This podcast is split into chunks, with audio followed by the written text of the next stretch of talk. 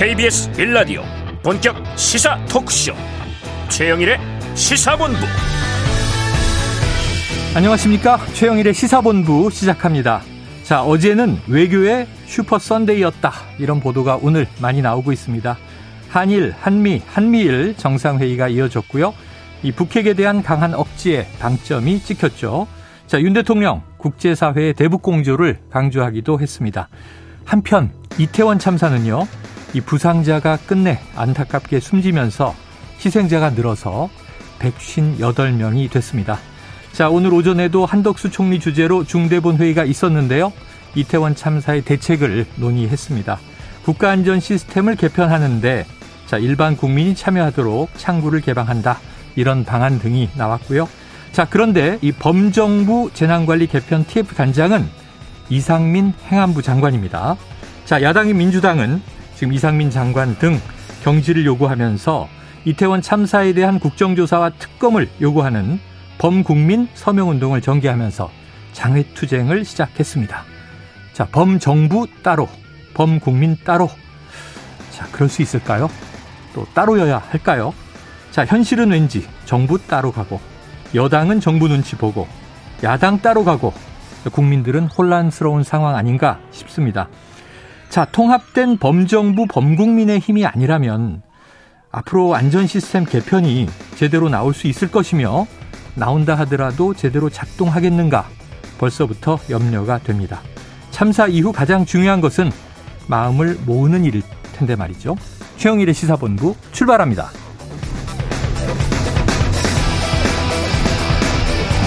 네, 1부에서는요, 오늘의 핵심 뉴스를 한입에 정리해드리는 한입뉴스 기다리고 있고요. 2부는 화제의 인터넷 뉴스를 다뤄보는 Street News Fighter, 그리고 박원석 전 의원, 김준일 뉴스톱 대표와 함께 깊이 있는 시사 분석과 재미를 동시에 잡는 일석이조, 그리고 이어서 국제본부까지 만나보도록 합니다. 자, 1부 마지막에 듣는 노래, 이 디저트 song 신청을 받고 있습니다. 오늘 듣고 싶은 노래가 있으시면요. 문자 샵 9730으로 자유롭게 보내주시기 바랍니다. 짧은 문자 50원, 긴 문자는 100원이고요. 자, 오늘의 디저트송 선정되신 분께는 치킨 쿠폰을 보내드리고 있습니다. 많은 참여 부탁드립니다.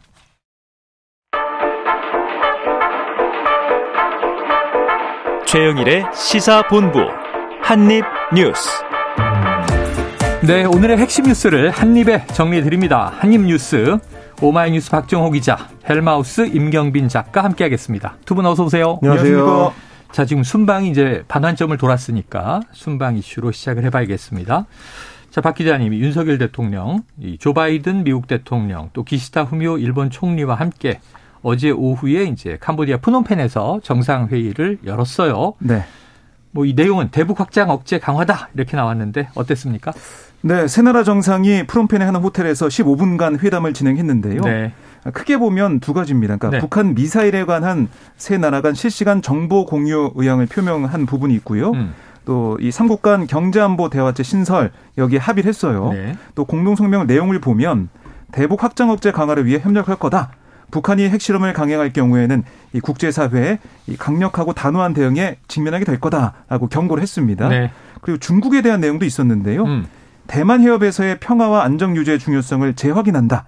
아, 또한 러시아를 향해서도 이 가능한 가장 강력한 용어로 이 러시아의 우크라, 우크라이나 침략 이걸 규탄한다 네. 이렇게 밝혔습니다. 규탄. 네. 그리고 이제 이 한 가지 눈에 띈 부분이 바이든 대통령과 기시다 총리 모두 발언 통해서 이태원 참사 관련해 윤 대통령에게 애도의 뜻을 표했고요. 네. 윤 대통령도 비극적인 일로 미국인 두 분과 일본인 두 분이 희생됐다. 안타깝고 비통한 마음을 금할 수 없다 이렇게 또 얘기를 했습니다. 네, 알겠습니다. 자, 한미일 정상회담 앞뒤로 한미 회담이 있었고 또 한일 회담이 있었고 이 정상 간에 양국 회담들이 있었는데 여기서는 눈여겨 볼 대목은 뭡니까? 네, 그러니까 이 미국 같은 경우는 사실 우리가 제일 관심 있는 부분 중에 하나가 바로 인플레이션 감축법. 아, 그렇죠. 그 IRA. 그렇습니다. 이 개정 이슈 이것도 이 테이블 위에 오른 셈이 됐는데요. 음. 그러니까 윤 대통령은 인플레 감축법 협의 채널이 긴밀하게 가동되고 있다. 아, 지난 10월 바이든 대통령이 친서를 통해서 인플레이션 관련 미국 측의 진정성 있는 협의 의지를 확인해 줬다. 네 이렇게 이번 이 만남에 대해서 평가를 했어요. 음. 바이든 대통령도 한국 기업들이 자동차, 전기 배터리 등의 분야에서 미국 경제에 기여하는 바가 크다. 이런 점을 고려해서 인플레 음. 감축법의 이행 방안이 논의돼야 한다. 네. 이런 입장을 밝혔습니다. 그래서 어떻게 보면은 이 바이든 대통령도 이 우리의 입장을 이해하고 있다. 네. 이렇게 얘기하면서 어, 논의도 필요한 그런 부분이 있다는 걸 인정하는 모습인데 예. 아, 문제는 이런 바이든 대통령의 반응 이거는 그동안 미국에 이 나왔던 네네. 네. 반응하고 대동소이합니다. 네, 그렇죠. 그래서 어떤 구체적인 어, 어떤 뭐 인센티브나 이런 게 있다는 얘기가 없기 때문에 이 부분 좀 아쉽다.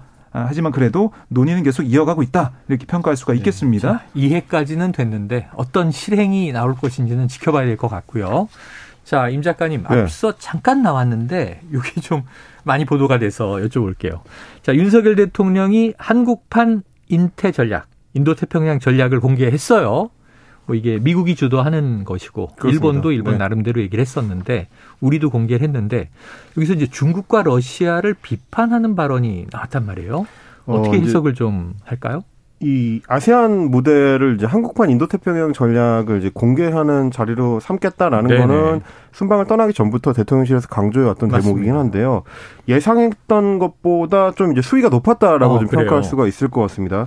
일단 어 이번에 이제 동아시아 전략 회의나 혹은 이제 아세안 회의 같은 경우에 그 초대 국가로 우리도 이제 물론 이제 초대 국가로 돼 있습니다만 네. 중국이나 러시아도 포함이 돼 있었기 네, 네 때문에 네. 그 당국자들이 와 있는 자리였는데 거기서 직접적으로 해당 국가들을 겨냥하는 이제 비판적 발언을 음. 어저 윤 대통령이 쏟아낸 겁니다. 일단 러시아에 대해서는 우크라이나 침공을 강력하게 비판을 했습니다. 러시아의 우크라이나 침공은 국민의 생명과 인권을 위협하는 행위다. 이렇게 이게 못을 박았고요. 그리고 어, 중국에 대해서도 중국이 가장 좀 민감하게 받아들이는 외교 사안 중에 하나가 남중국해의 항행과 관련된 네네네. 사안이고 거기서 이제 남중국해에서 항행의 자유를 강조하는 게 미국의 입장인데 항행의 자유 그렇습니다. 사실상 이제 미국의 입장을 거의 준용하는 내용을 좀 네네. 강조를 했습니다. 규칙 기반의 해양 질서를 수호하는 평화와 번영의 바다가 돼야 된다. 음. 국제법의 원칙에 따라서 항행 및 상공 비행의 자유가 보장돼야 되고 긴장을 고조하는 행위는 자제해야 된다 이렇게 얘기를 했는데 네네. 이건 사실 중국을 향해서 하는 얘기거든요. 네. 왜냐하면 중국은 이제 해당 그 남중국해가 자기네 그 영해에 해당하기 때문에 예, 예. 아무나 이렇게 마음대로 들락날락하면 안 된다는 주장을 계속 하고 있어요. 음. 근데 이제 우리 대통령이 얘기한 거는 항행 그리고 그 상공을 자유롭게 비행할 수 있어야 된다라는 음. 얘기니까 그건 곧 말을 바꾸면 중국이 주장해왔던 남중국해 영해 주장을 정면으로 뒤집는 네. 우리는 인정하지 않는다라는 얘기가 되는 거기 때문에 음. 중국 입장에서는 굉장히 좀 어, 거북스럽게 받아들일 수밖에 없는 네. 그런 내용일 것 같고요.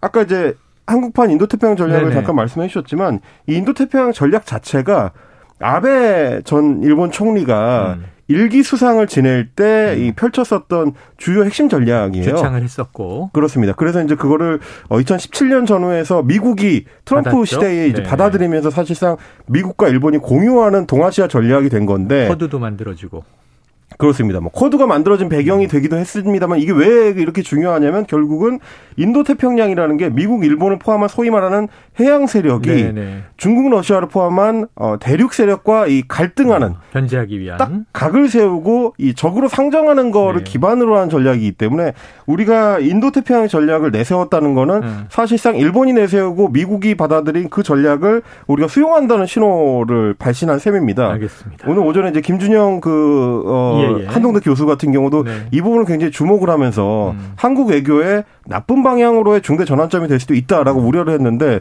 그런 전문가들이 좀 많이 있는 것 같습니다. 자, 원래 출국 전에는 이제 한중 정상회담은 없다. 왜냐하면 이제 G20에 시진핑 중국 국가 주석이 3년임에 성공하고 오니까 한중 관계를 위해서 또 뭔가 회동이 있지 않을까 했는데 그건 어렵다라고 대통령실이 얘기했다가 사실은 푸놈펜에서 리커창 중국 총리를 네. 만났잖아요.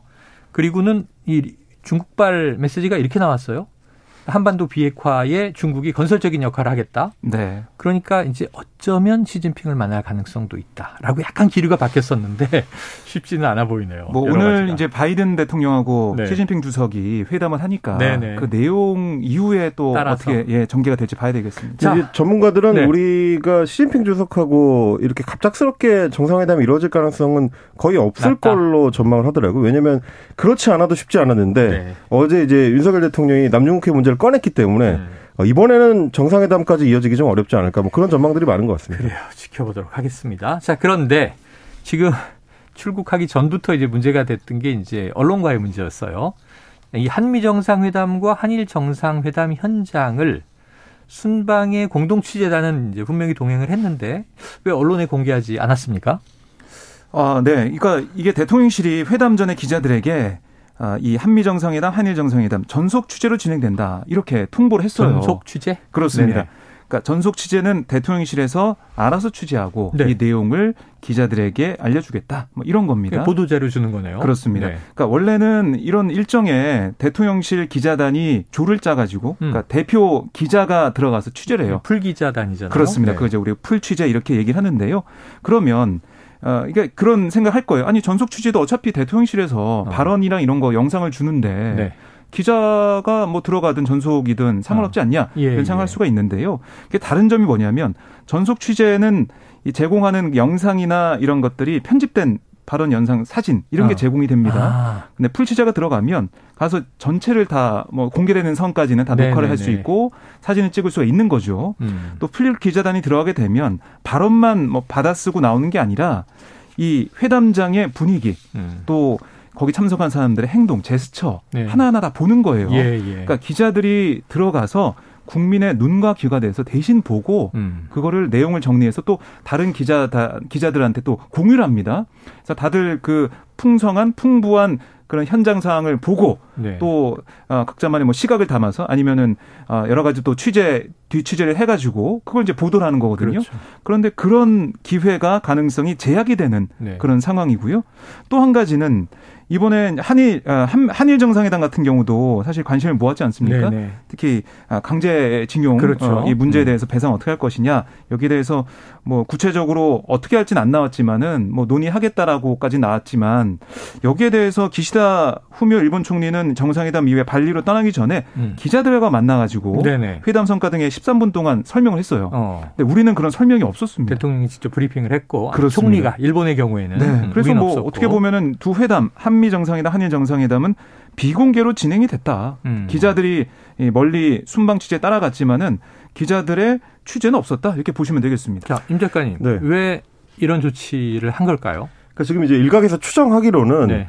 뭐 지난번에 이제 순방 해결을 했을 때이 어. 비속어 논란이 나온 것도 네네. 결국 소위 말하는 이제 풀 취재단의 이제 영상 기자들이 계속 카메라를 따라가면서 찍고 있었기 아, 때문에 행사 마치고 걸어 나오면서 벌어진 일이었죠. 그렇습니다. 이제 중간에 그 장면이 이제 우연치 않게 이제 포착이 되는 네네. 거거든요. 아마 대통령실 입장에서는 그런 어떤 우연한 어떤 실수, 어. 말 실수라든지 아니면 네네. 행동 실수라든지 이런 부분들을 아예 좀 이렇게 줄이기 위해서 결국 이제 대통령실 홍보수석실에서 통제할 수 있는 정보만 기자단한테 주겠다라는 의도를 갖고 있는 게 아니냐라는 네. 게 지금 이제 추정되는 이유인데요. 왜 그러냐면 지금 박정 기자님도 잘 설명해 주셨습니다만은 이렇게 영상 편집하고 보도 자료로 만들어진 것만을 보도할 것 같으면 네. 굳이 취재단이 순방에 따라갈 이유가 없습니다. 그렇죠. 음. 요즘처럼 인터넷이 발달한 시대에 네네. 네. 뭐 서울로 그냥 영상 자료 보내면 바로 네. 받아서 활용할 수 있는 거라서 음. 굳이 거기를 많은 돈을 들여가지고 기자단이 가서 그것도 많은 매체에 그렇습니다. 뭐 세금으로 지원하거나 뭐 대통령실에서 돈을 주는 것도 아니고 네네. 각 회사에서는 자기네 돈을 써가지고 가는 건데 별다른 성과가 없다라고 이제 기자단 입장에서는 생각할 수밖에 없거든요. 그런 음. 부분이 또 하나가 있고 박정희 기자님도 잘 지적을 해주셨지만 이렇게 뒤에 브리핑이 대통령한테 나오지 않게 되면 음. 추가적으로 궁금한 부분들, 국민들이 궁금해하는 부분을 확인할 수가 없어요. 네. 예를 들면 어, 바이든 대통령이 이번에 IRA 인플레이션 네. 감축법 관련해 가지고 한국 기업의 어떤 입장이나 이런 거를 뭐 잘 이해한다 네. 조치가 필요할 것이다라는 취지의 발언을 했다고 하는데 실제로 그 발언의 수위가 어느 정도였는지 음. 혹은 이제 구체적으로 추가적인 실무 협상 같은 거를 진행할 수 있는 여지가 있는 건지 네. 아니면 기존에 뭐 해리스 부통령이나 뭐 이런 분들이 왔을 때 했었던 원론적인 언급 정도에 그친 건지 이게 네. 확인이 필요하거든요. 네. 그러려면 당사자한테 대통령한테 직접 듣는 게 굉장히 중요한데 음. 이 부분이 생략 돼 버렸다. 그리고 이제 일본과의 정상회담도 마찬가지입니다. 거기서 이제 강제징용 문제 관련해서 해법을 모색해 보자라고 했으면 네네. 네. 지금 우리 정부가 일본 측에 제시한 해법으로 알려진 것 중에 하나가 한국 기업들이 재단에 돈을 출연해서 네네. 네. 그거를 배상 보상하는 차원으로 이제 어 가름한다 이런 방안이 방식이죠. 그렇습니다. 뭐 논의가 되고 이건 이제 피해자들이 받아들일 수 없는 방식이거든요. 네. 일본의 그 잘못을 사실상 이제 빼버리는 음. 거기 때문에 일본도 안 받아들이고 있고 현재는. 그렇습니다. 그러니까 이제 이런 방안들이 구체적으로 어떻게 논의가 돼 나갈 건지 이런 거를 기자들이 네. 당연히 질문을 해야 되는데 지금 질문할 기회가 차단돼 있기 때문에 네. 국민들이 좀 충분한 정보를 얻기가 어렵다. 이 부분을 좀 비판할 수밖에 없을 것 같습니다. 알겠습니다. 자, 충분한 정보를 얻기가 어렵다. 지금 이제 정보가 중요한데 말이죠. 자, 이렇게 이제 비공개 위주로 갈까? 자, 그런데 박 기자님. 네. 그 출국 전에 이제 이 기사에서 제가 본 게 김건희 여사는 당연히 동행을 한다. 그리고 이제 저 배우자 초청 프로그램이 현재 마련돼 있다. 거기에 참여한다. 그랬단 말이에요. 근데 김건희 여사의 일정이 별도로 있었는데 네. 이게 이번에 비공, 비공개로 진행됐다는 건 또 여기도 기자 취재는 없었다는 건가요? 그렇습니다. 아, 기자들 취재는 없었고요. 네. 대통령실에서 관련 사진과 내용을 음. 이 기자들에게 알려주는 그런 상황이 됐습니다. 네네.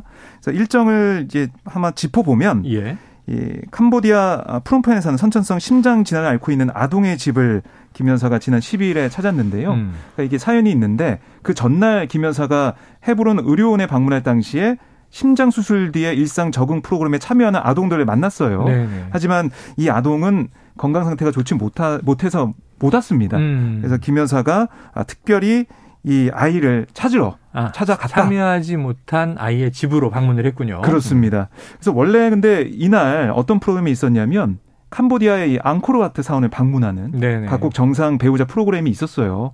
근데 여기에 참석하는 계획을 접고 이 아동의 집을 찾았습니다. 음. 그래서 이 아동을 만나서 김 여사가 이 아이에게 잘 이겨낼 수 있지 건강해져서 한국에서 만나자 어떤 경우라도 포기하지 말고 힘을 내야 된다 이렇게 위로를 했다고 하는데 음. 뭐 이런 사진과 이런 워딩 내용을. 발언은 이 저희 기자들이 못 갔기 때문에 어, 대통령실에서, 대통령실에서 알려준 겁니다.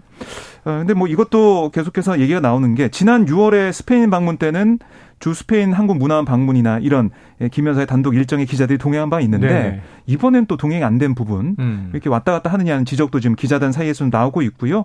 대통령실에서는 특별한 이유가 있는 건 아니고 음. 아동의 집 방문할 때 상대 쪽에서 부담을 느끼는 일정이 많기 때문에 네. 아, 그런 일정이기 때문에 부득이하게 비공개 조치했다 어. 이렇게 해명을 조용한 했습니다. 행보였다. 네. 자, 근데 김건희 여사의 행보를 두고 지금 정치권에서는 또 뭐 설왕설래 설전이 이어지고 있던데 임 작가님 왜 그런 거예요? 지금 이제 SNS 그러니까 소셜 미디어를 통해서 나오는 얘기 얘기들을 갖고 이제 민주당이나 뭐 국민의힘 쪽에 서로 이제 공방을 주고받는 양상이 되고 있는데요. 네.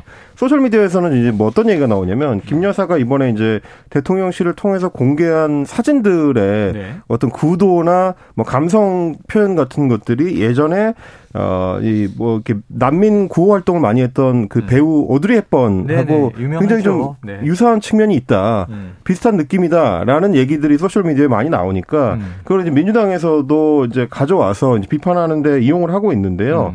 음. 어, 따라하고 싶으면 옷차림이나 포즈가 아니라 어, 그들의 마음과 희생을 따라하라라고 이제 민주당 김용민 의원 같은 분들이 좀 네. 강하게 어, 비판을 하면서 고통받는 사람들을 장식품으로 활용하려고 하는 거를 버려야 된다 네. 이런 비판을 했는데 어, 그거에 대해서 이제 국민의힘 쪽에서는 쓸데없는 트집 잡기다 어. 이렇게 얘기를 하면서 김기현 의원 같은 경우는 어, 이번엔 또 이제 문재인 정부 시절에 네. 김정숙 여사를 예. 또 당겨와서 어, 김정숙이 하면 선행이고 김건희가 하면 참사라는 정선 건참 이런 생태가 어디 있느냐 또 이렇게 네. 또 서로 이제 공방을 주고받기도 했습니다. 네. 이게 무슨 생산성 있는 논쟁인가?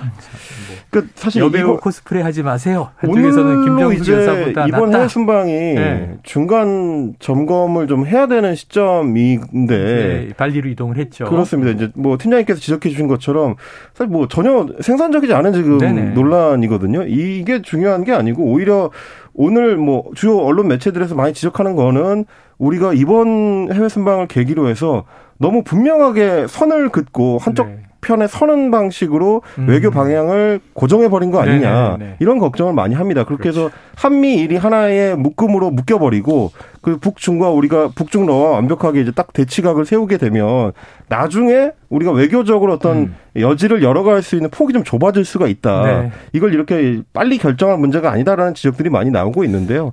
아마 이제 대통령실에서도 이제 이런 부분들을 추가적으로 그래요. 기자단과 같이 좀 고민을 해보고 설명을 해줬으면 좋겠습니다. 제일 중요한 것은 이번 순방 전에 대통령실에서 설명을 할 때 세일즈 외교에도 방점을 찍었으니까 어떤 경제적 성과도 우리가 봐야 되겠지만 김성한 국가안보실장이 무슨 얘기를 했냐면 윤석열 표 대외 정책의 기본 틀을 완성하는 자리이다. 이렇게 얘기를 했어요. 그러니까 우리 외교 노선의 어떤 장기적인 전략이 어떻게 방점이 찍히는지, 그게 어떤 실이 있고 어떤 득이 있는지 음. 우리가 여기에 좀 초점을 맞춰야 할 것 같습니다. 자, 지금 딱 12시 40분을 지나고 있습니다. 월요일 점심시간 교통 상황을 알아보고 이어가겠습니다. 교통정보센터에 임초희 리포터 나와주세요. 네, 이 시각 교통정보입니다. 오늘 교통량이 평소보다 덜한 편입니다. 경부고속도로 부산 방향은 한남에서 서초, 그리고 오산 부근에서 사고가 있었던 남사 쪽으로 정체가 되고요. 반대 서울 쪽으로는 죽전역에서 5차로에서 사고 처리 중입니다. 주의해서 지나시고요. 이후에는 양재 부근에서 반포 쪽으로 더딘 흐름입니다. 수도권 제1순환고속도로 판교에서 일산 쪽으로는 상습 정체 구간의 송내 주변도 오늘은 한산한 편이고요. 반대 일산에서 판교 쪽으로만 중동부터 송내까지 제속도 못 냅니다. 이후 조남분기점 진출로에서 막히고요. 평택 제천고속도로 제천 쪽은 남한성 진출로에서 사고 처리 중입니다. 지나실 때 잘 살피시기 바랍니다. 서울 시내는 서부가선 지하도로 일찍 쪽으로 금천나들목을 앞두고 2차로에서 사고 처리 중이고요. 올림픽대로 공항 쪽으로는 동호대교부터 한남대교까지 정체고 더 가서는 가양대교 부근 4차로에 고장난 버스가 멈춰 있어서요. 부근에서 속도 내기 어렵습니다. KBS 교통정보센터에서 임초희였습니다.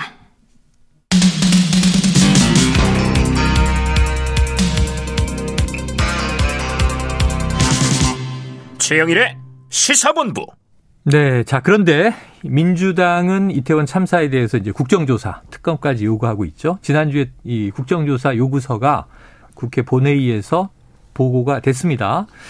오늘 김진표 국회의장과 국민의힘 주호영 원내대표, 더불어민주당 박홍근 원내대표 오전에 국회에서 만났다는 소식이 있는데요. 네. 과연 이제 이 국정조사에 대해서 여야가 합의를 이루겠느냐 이게 이제 관건이죠. 회동 결과 나왔습니까? 네, 세 글자로 평행선입니다. 아, 평행선? 네, 여야가 평행선만 달리는 모습인데요. 네네. 네.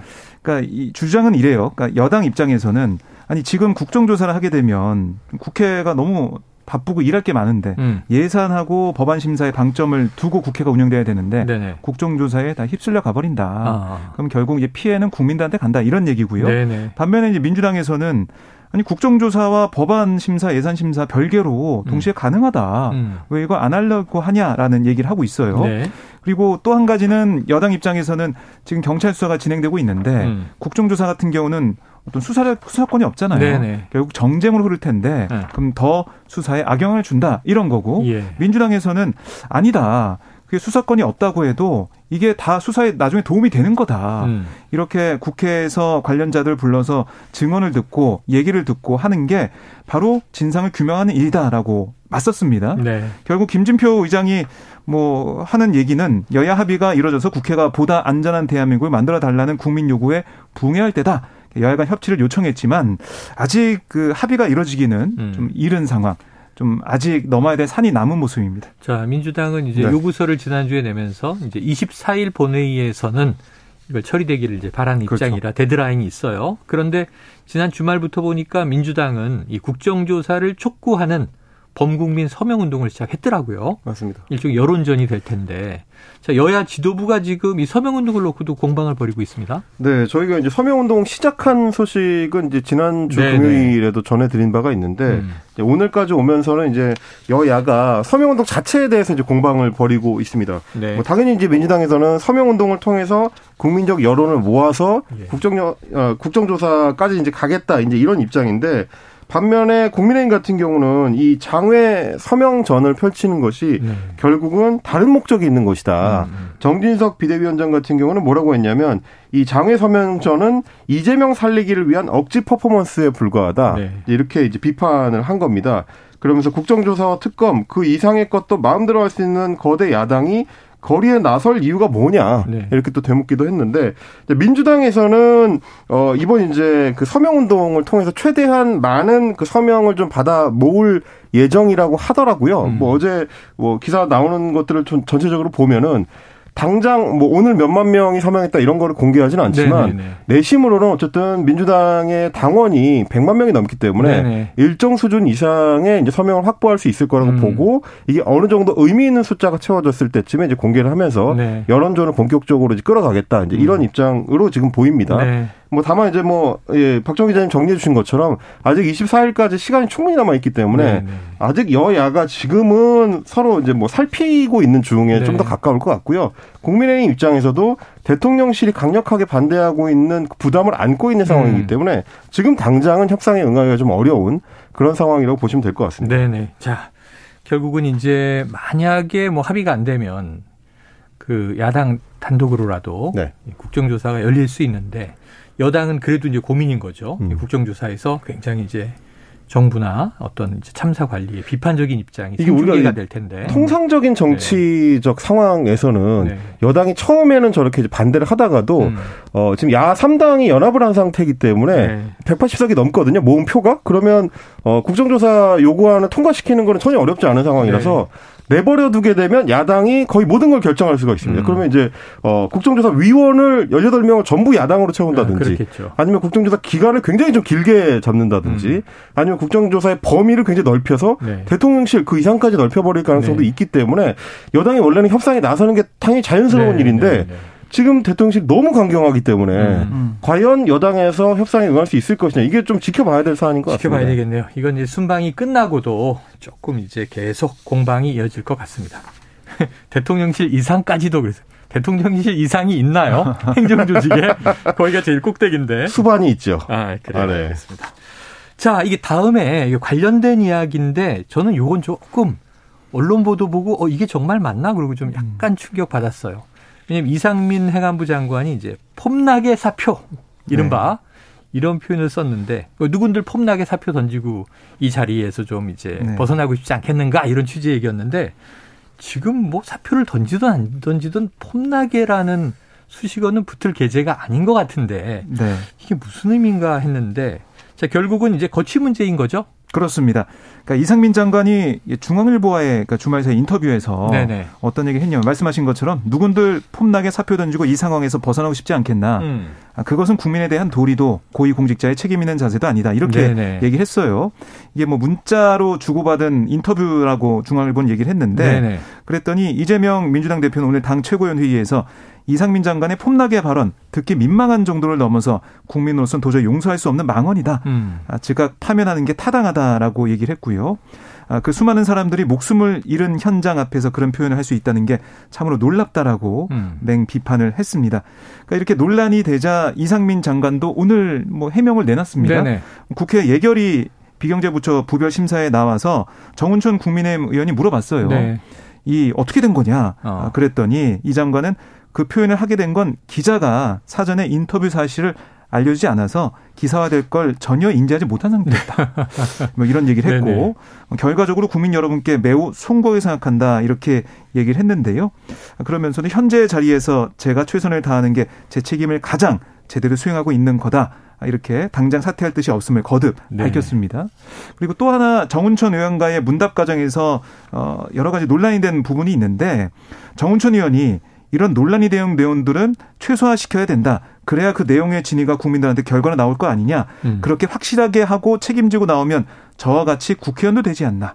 그렇게 꼭 좀 하라 이렇게 아, 말했어요. 이건 또 무슨 얘기인가요? 그래서 뭐 이 이상민 의원 어, 장관도 거기에 대해서 네 잘 알겠다 뭐 이렇게 얘기하는 모습도 포착이 됐는데요. 네. 그러다 보니까 강선우 민주당 의원이 발언 직후에 아니 우리 국민 158명의 목숨을 잃은 참사다. 네. 이게 입신양명의 기회인가? 라고 비판을 했습니다. 이제 정운천 의원 같은 경우는 네. 뭐 기억하시겠습니다만 이제 2008년에 이제 광우병 네, 촛불 네, 집회가 네. 있었을 때 이제 농림축산부 맞습니다. 장관이었어요. 맞습니다. 이제 그러다 보니까 그 책임에서 자유롭지 않았는데 재협상까지 하고 본인이 이제 물러갔다는 예. 물러났다는 그런 의미로 이제 얘기를 한 음, 걸로 보입니다. 음. 그래서 이제 다만 좀 지적하고 싶은 게 예. 박정 기자님도 지적해 주셨습니다마는 기자하고 문자 메시지를 주고받는데. 장관이 그 발언이 그냥 사적 대화였다라고 인식하는 것 자체가 어. 굉장히 문제적입니다. 인터뷰인지 몰랐다. 그렇습니다. 그게 네네. 뭐 인터뷰 이제부터 시작 이러고 인터뷰를 하는 게 아니거든요. 아, 그렇죠, 그렇죠. 그러니까 말하자면 이제 장관의 입장을 기자가 질문을 했는데 음. 그거에 대한 답변을 그냥 사인 간에 뭐 서로 좀 뭐 그냥 뭐 술자리에서 하는 얘기처럼 그렇게 가볍게 응답을 할 수 있다는 것 자체가 음. 지금 이 사안에 대해서 이상민 장관이 좀 충분히 반성적인 숙고를 하고 있는 건가 네. 이거에 대해 국민들이 좀 의문을 가질 수밖에 없는 거고요. 그 지금 이제 경찰의 수사도 대체로 용산 경찰서나 용산 소방서, 용산 네네네. 구청선에서 그러니까 용산에서 끝나고 있다는 그렇지 않아도 논란이 많은 상황인데 음. 책임 있는 장관의 자리에 있는 사람이 저런 식으로 이제 가볍게 처신하는 게 국민들에게 어떻게 보일 것이냐 네. 이걸 좀 반성해 볼 필요가 있지 않나 네, 과연 장관직을 수행할 수 있을 만한 역량을 본인이 가지고 있는 것인지를 아주 깊이 뼈저리게 반성해 봐야 되는 대목이 아닌가 뭐 저는 그렇게 좀 생각이 듭니다. 자 이런 와중에 지금 소방공무원 노동조합이 이 장관을 경찰에 고발했다 이런 소식도 있습니다. 네 소방노조가 특수본에 고발장을 제출했는데요. 그러니까 이 장관이 그러니까 재난안전법에 따라 아, 행안부 장관이란 자리는 국가 또 지방자치단체가 행하는 재난과 안전관리 업무를 총괄하는 책임이 있다.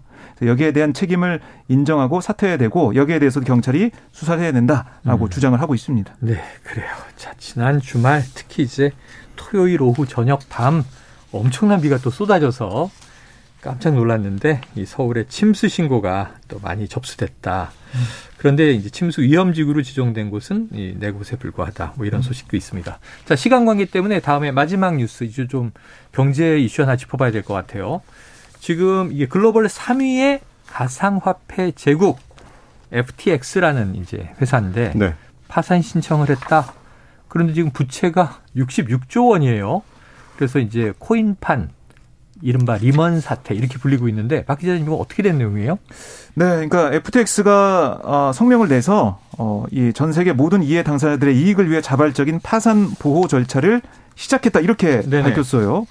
그러니까 이 문제가 여기에 이제 돈이 묶인 사람들이 뭐 유명인 포함해서 음. 우리 국내에서도 뭐 적지가 않아요. 아, 그래요. 그 금액도 말씀하신 것처럼 어, 많이 지금 묶여 있는 상태이기 네네. 때문에 거래가 안 되는 상황. 그리고 거래가 안 된 상황 플러스 해가지고 이 돈을 아예 다 날릴 수 있 는 거 아니냐. 네네네. 이런 우려가 커지고 있는 겁니다. 아하. 그러니까 이 결국에는 이런 위험한 상황까지 어, 오게 된 그런 원인이 어디에 있느냐 예. 여기에 대한 이 원인 어, 규명 여기에 대한 얘기도 계속 나오고 있습니다. 야 이렇게 되면 이제 이른바 뱅크런이라 그래서 은행이면 네. 자기 자산을 다 인출하려는 러시가 또 벌어지고 그렇습니다. 줄 돈은 없고 유동성 위기에 음. 빠지고 음. 이게 일파만파 일이 커질 텐데 이 파장 어떻게 될까요? 그 이제 그 가상화폐 시장의 특성상 네. 각 거래소들이 서로 서로 좀 맞물려 있는 경우들이 많이 있어요. 어, 임 작가님 많이 가지고 계시죠? 저는 막 가상화폐는 하나도 안 갖고 아, 있는데, 아, 네. 그 이제 뭐 공부를 뭐 저희는 이제 브리핑하기 위해서 예, 예. 많이 하니까, 그러니까 다른 거래소들이 서로 서로의 코인을 갖고 있거나 혹은 이제 자금 지원을 해주거나 이런 경우들이 많기 때문에 네. 이렇게 큰 거래소가 이제 몰락을 하게 되면 음. 연쇄적으로 다른 거래소들도 위험에 빠질 수가 있습니다. 그렇죠, 그렇죠. 근데 그 전에 좀 고민을 하셔야 될 게 이 계좌에다가 자기 돈을 미리 좀 넣어놓고 그래서 이제 그걸 예치를 시켜놓고 있다가 나중에 필요할 때 코인을 사면 된다. 라고 네. 생각하셔서 아직 나는 코인을 안 샀으니까 어. 이 돈은 안전하겠지라고 어, 착각하시는 분들이 예, 있는데요. 예, 예. 이게 이제 은행하고는 다르기 때문에 음, 그 일반 음. 금융회사, 증권사하고는 다르기 때문에 거기에 예치시켜 놓은 돈을 보호받지 못합니다. 옮겨 놓아야 한다. 그렇습니다. 이제 미리 좀 빼서 이제 네. 다른 계좌에 놔두시고 어. 코인 거래하고는 좀 분리를 시키시는 게 네. 혹시 있을지 모르는 위험에서 자산을 지키는 방법입니다. 아, 우리 청년층도 코인에 많이 들어가 있는데 걱정이 네. 크네요. 네. 자, 지켜봐야 될 것 같습니다. 자, 오늘 한입뉴스 여기서 정리하겠습니다. 박정호 오마이뉴스 기자, 헬마우스 임경민 작가. 고맙습니다. 감사합니다. 고맙습니다. 자, 오늘의 디저트송은요. 청취자 2752님께서 자, 원곡은 조용필 씨의 노래죠. 바람의 노래. 오늘은 소향의 노래로 신청하셔서 듣고요. 저는 입으로 돌아오겠습니다.